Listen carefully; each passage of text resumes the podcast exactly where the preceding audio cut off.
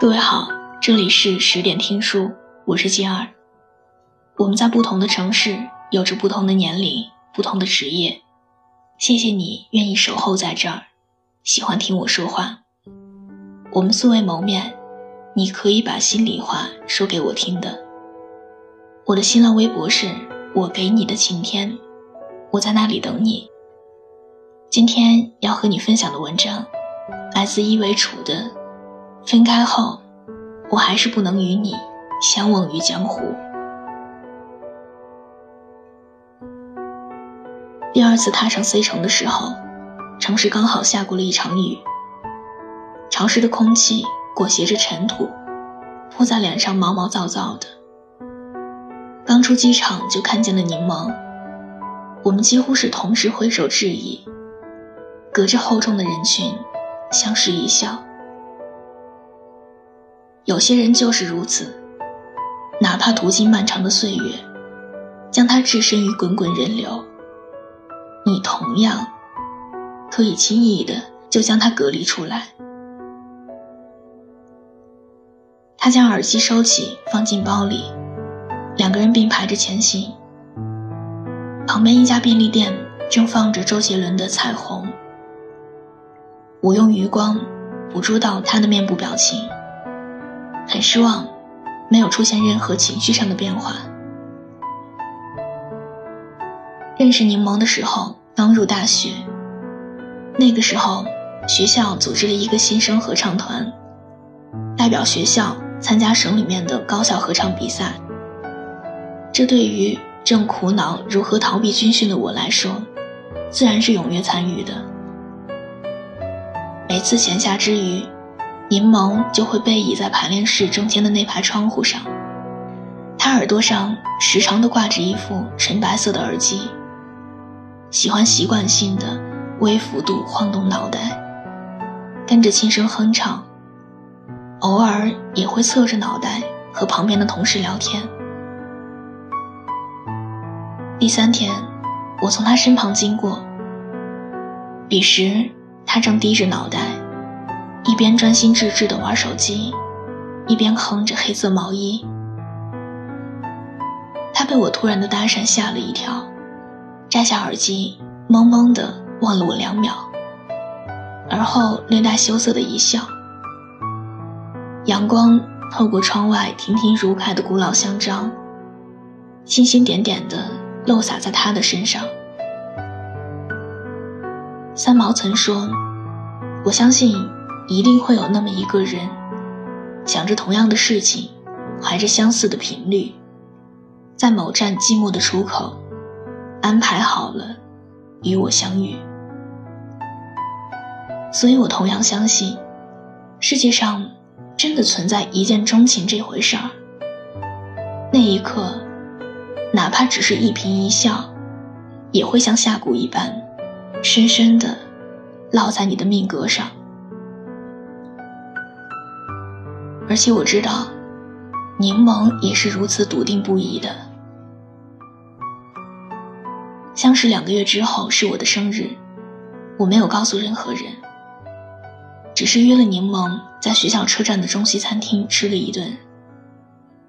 途中，他突然从包里面掏出了一个精美的盒子，一脸得逞的笑着：“生日快乐。”我不知道。他是如何得知我的生日？可是这又有什么关系呢？我只需要享受那一刻的惊喜，还有感动。当天晚上，在图书馆前诺大广场的那张石椅上，我说：“你知道吗？昨天晚上我做了一个梦，梦见你买了一个好大的柠檬。”他说：“有多大呢？”我张开双手比划着，右手从他的脖子后面穿了过去，说：“大概有这么大。”他满脸期待地问：“然后呢？”然后我就醒了呀。右手顺势落在了他的肩膀上。在我的理解里，完美爱情的先兆，就是无论是最开始的时候从朋友相处。还是表白之后的恋人关系，始终都是舒适并且自然的，彼此之间维系着一份默契。它让你不会因为感觉难于登天而羞于表白的，而更不会让两个人在千篇一律的生活里认为无话可说。而美好爱情里相似的频率，并不需要开始的时候完整的兴趣相投，更重要的是在此去以后的漫长岁月里，两个人能够保持同时相相靠拢着。也或者，即便最后依然不喜欢，但至少可以为了对方保持不讨厌。比如我和柠檬，他喜欢看《家庭教师》《蜡笔小新》这样一些动漫，我喜欢看美国大片，他喜欢看综艺节目，我喜欢看军事体育，他喜欢看一些我觉得并不好笑的笑话，而我喜欢读小说诗歌。甚至他喜欢吃粉条，而我却习惯性的喜欢吃面条。可到了最后，慢慢的，我可以陪他看蜡笔小新，一起笑得前俯后仰的；他也能够和我一起看美国大片，大呼过瘾。我可以陪他一起看综艺节目消磨时光，而他也会在我看 NBA 的时候。在我的怀里，为我温柔的剪指甲。我可以配合他时常性的冷笑话，甚至偶尔的拙劣演技。而他也愿意在我看书的时候，安静的坐在旁边研究他的黑暗料理。开始的时候，我们一度认为，拥有一段好的恋情，就仿佛得到了。一把开启完美人生的钥匙，可以改变所有。可最后，在面对现实的时候，才发现，它却也不是万能的。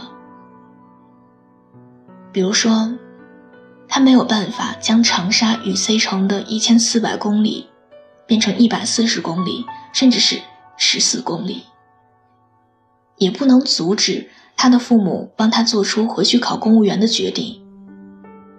当然了，也更加无法让我在面对他父母的时候，单纯的用“爱情”两个字就将他们说服。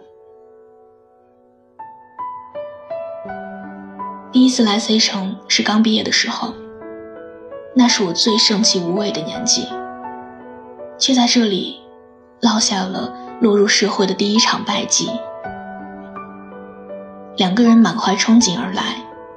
可最后，我们甚至都没能道一声再会。二十几个小时，一千四百公里，我一个人狼狈而逃。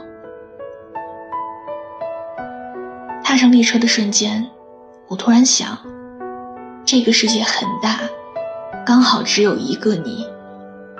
这个世界也很小，明明没有可能，却还是要遇见你。回长沙之后，我们几乎断了联系，不再更新空间，朋友圈也陷入了死寂。或许于我们而言，唯一的安慰，就是直到最后，我们依然可以保持这样一份互不打扰的默契。一五年初，周杰伦结婚的消息一夜之间铺天盖地。那天。我突然接到了柠檬的电话。那时候，距离毕业已经有了近一年半的时光，没有任何多余的话，连最简单的客套和招呼都进行了省略。他说：“知道吗？周杰伦结婚了。”时光倒转，一一年，周杰伦长沙超时代演唱会，我们花了近半个月的伙食费。买了两张最便宜的那场票，六百八十一张，总共是一千三百六十块钱。当全场气氛达到沸点的时候，我远远地指着舞台上的周杰伦，伏在柠檬耳边，对他大声地喊道：“你要记住哦，我会在他结婚之前娶你的。柠檬听了，笑得前俯后仰的。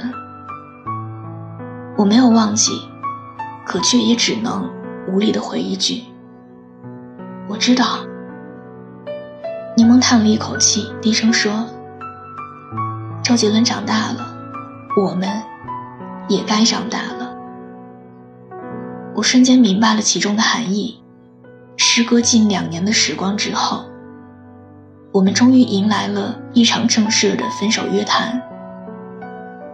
我没有任何反抗的资格与权利，除了难过，我甚至连一句违心的祝福也说不出口，更何况做出一句挽留呢？我无法像从前那样，尽管一无所有。却依然可以厚着脸皮，大声的和他开玩笑说：“我们私奔吧。”那是无畏的勇敢，却也是无知的自私。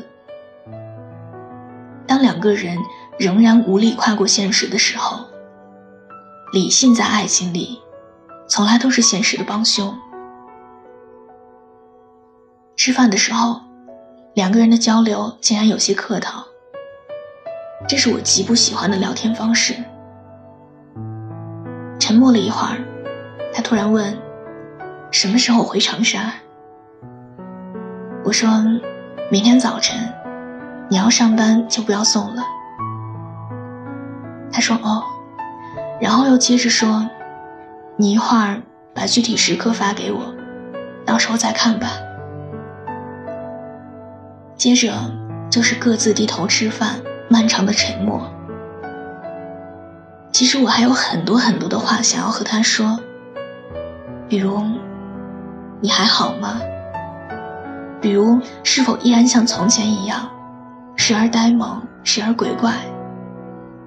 比如后来，有没有再出现一个人，能够随时陪你演戏，也可以把你的黑暗料理吃得满脸幸福？还有，我想告诉你。我不是顺路途经这座城市，而是我好想你。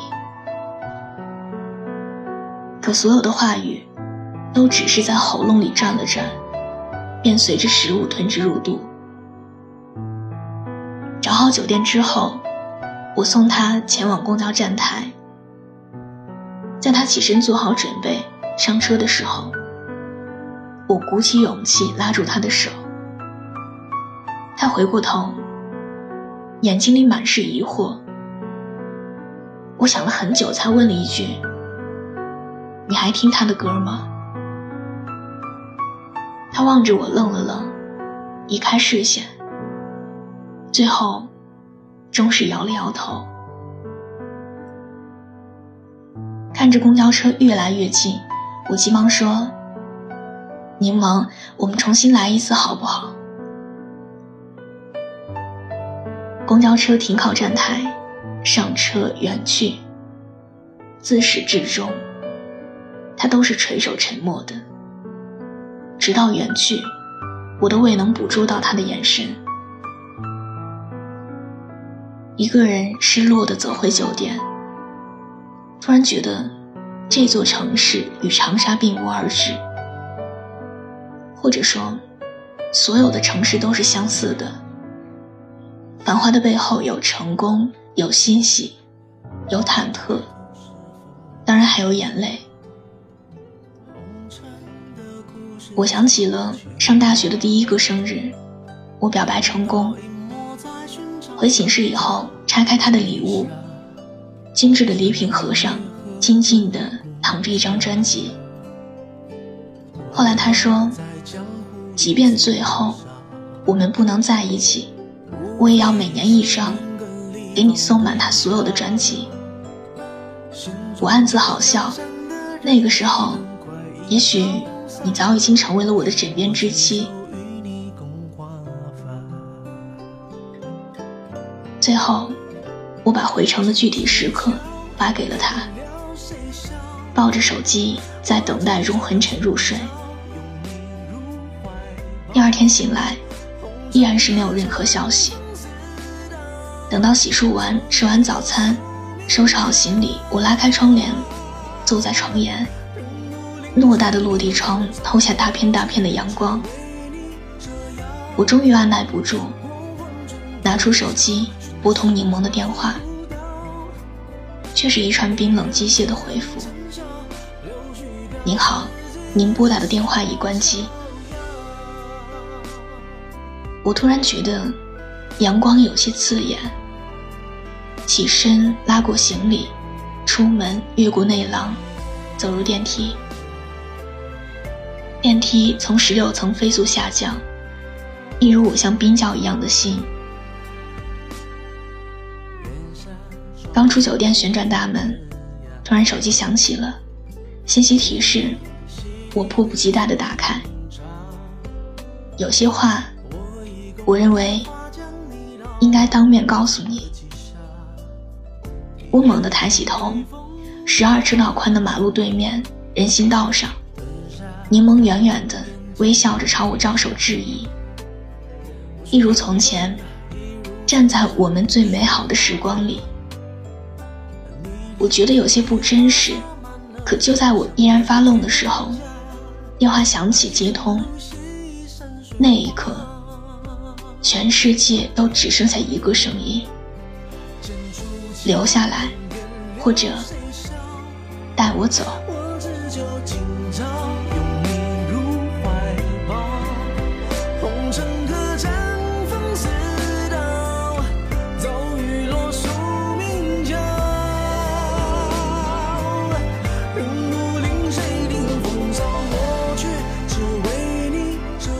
曾经以为，相濡以沫的爱情固然美好，可如果这世间终无双全之法，那么，就让我们摊开对彼此的回忆，相忘于江湖，也不失为一种残缺的美。可最后我明白了，我根本没有办法与你相忘于江湖，因为在我们最美好的爱情里，你从来都不存在于江湖。而在我的心里，喜欢这期节目，可以把它分享到你的朋友圈，推荐给你身边的小伙伴们。另外，喜欢我喜欢我的声音，想要收听更多的节目，可以在微信的公众号中搜索小写的拼音字母说晚安八二一，每天晚上九点跟你讲故事，陪你入睡。微博搜索我给你的晴天，那里有更多关于我的故事。我们素未谋面，希望可以听你分享你的喜怒哀乐。我在山西，你在哪里？晚安。